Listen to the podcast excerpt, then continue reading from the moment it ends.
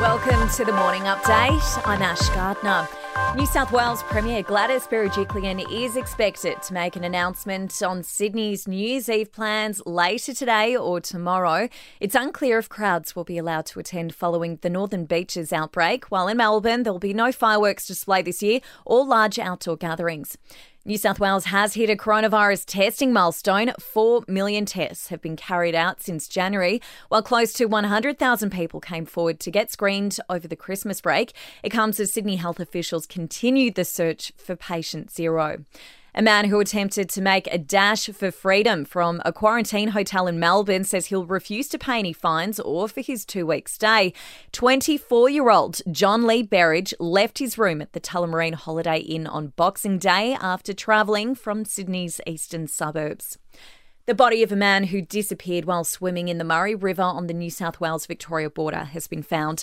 The 28-year-old Sri Lankan national failed to surface while swimming on Christmas Day. The NRL Integrity Unit has been informed of an incident involving Titans player David Fifita. The 20-year-old was arrested at a home on the Gold Coast following reports of trespassing. He was released without charge, though. The coronavirus pandemic is expected to result in a spike in interest in science-related careers.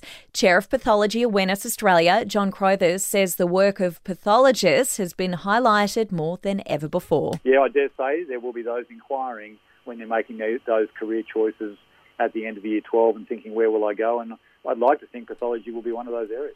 The European Union has begun the coronavirus vaccine rollout across 27 nations. Medical workers, nursing home residents and politicians will be first in line for the Pfizer and BioNTech vaccines.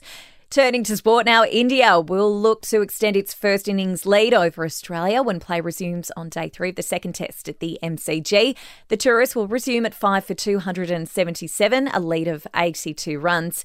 In Big Bash, Brisbane Heat took out a 4-wicket win over the Hobart Hurricanes.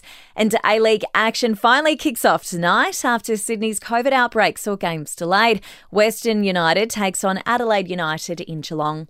In entertainment news now, Jennifer Aniston has been slammed online over a Christmas decoration. She posted a picture of a Christmas ornament engraved with the words, "Our First Pandemic 2020. Critics say she was making light of coronavirus. And Warner Brothers has announced it's fast-tracking Wonder Woman 3 just days after the second instalment in the franchise was released in theatres in the US.